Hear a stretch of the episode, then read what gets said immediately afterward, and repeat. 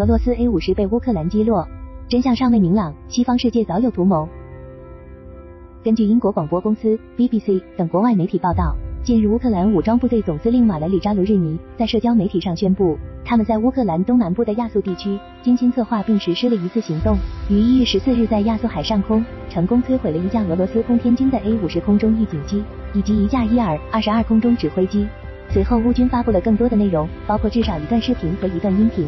视频中两架飞机的航迹在雷达视野中消失，音频的内容则为被侦听到的伊尔二十二与地面通话。伊尔二十二表示自己被击中，需要紧急迫降，并要求地面提供消防和医疗等支援。针对相关情况，俄罗斯总统新闻发言人佩斯科夫回应表示，没有相关信息可以提供。但很快，从俄罗斯网络媒体上流出了多张疑似伊尔二十二被击伤的照片。不少俄罗斯媒体表示，照片中受伤的飞机就是在亚速海上空被击伤的伊尔二十二。该机已经安全降落。这张照片后来得到了乌克兰空军发言人尤里伊纳特的回应。他表示，这架飞机的损伤已经无法修复，而且 A 五十才是袭击行动中的优先目标。相较于伊尔二十二，据传被击落的 A 五十目前没有任何直接相关证据。一些海外社交媒体账号宣称其拍摄到了 A 五十机组成面一体，但视频非常模糊，无法辨别。还有一些消息声称。飞机上有俄罗斯空军远程航空副司令奥列格·弗拉基米罗维奇·普切拉 olive avenue virginia。面对 A 五十可能坠毁的原因，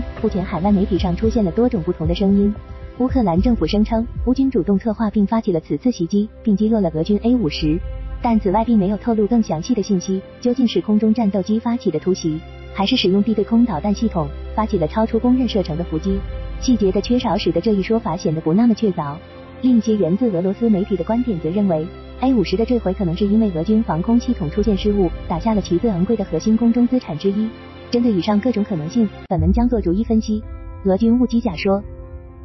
在持续近两年的俄乌军事冲突中，俄方确实多次出现地面防空部队误击俄军飞行器的情况，这说明俄军的通讯指挥体系在硬软件建设和实际维护使用上存在很多漏洞。因此，从技术层面来说，误击说确实有可能成立。但 A 五十预警机与伊尔二十二指挥机不只是价值极高又缺乏自保能力的战场核心节点，飞行区域通常被规划在远离一线的较安全区域，而且也都是俄军实现战场态势的远程侦测、协调调度俄军力量的中心环节，需要极为频繁的与地面保持联络沟通。这一战略地位必然削弱了不击说这种假设的可能性。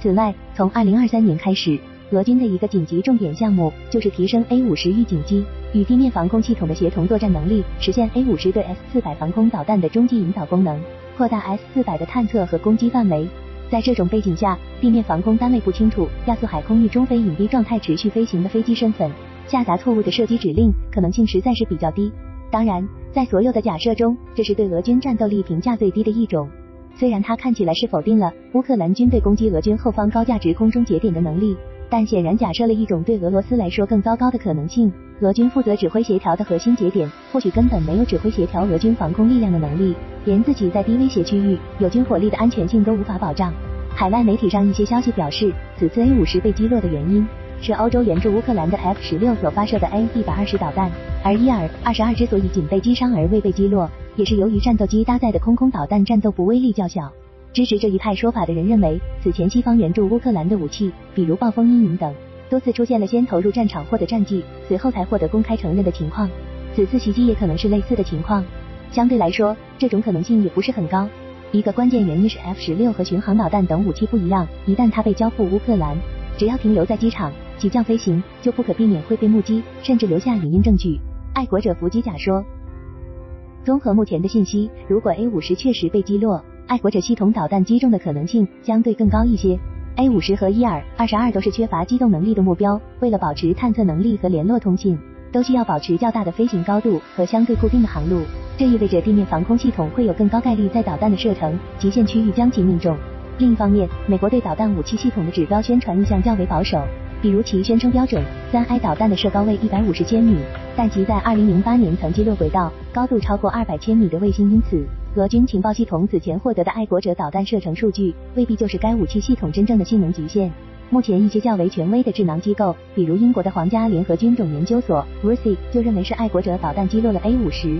此外，可以确认的一点是，乌克兰军队乃至西方国家至少在几个月以前就在认真筹备和探讨击落俄罗斯 A 五十的可能性。二零二三年下半年，英国情报机构曾公开表态。随着乌克兰不断摧毁俄军在一线区域的防空系统，以及西方战斗机交付乌克兰的可能性增加，俄罗斯必须冒险在前线附近使用 A 五十预警机，以强化其战场侦测能力，并提升 S 四百防空系统的作战性能。特别是在二零二三年十一至十二月份，乌克兰方面的军事专家已经公开表态，俄军要么忍受其 S 三百、四百系统不断损失后带来的防空能力下降，任由地面设施和装备人员暴露在空中打击的威胁下，要么就必须承担核心资产的损失风险，将 A 五十等特种飞机部署得更接近高威胁区域，而那正是乌克兰一直在等待的机会。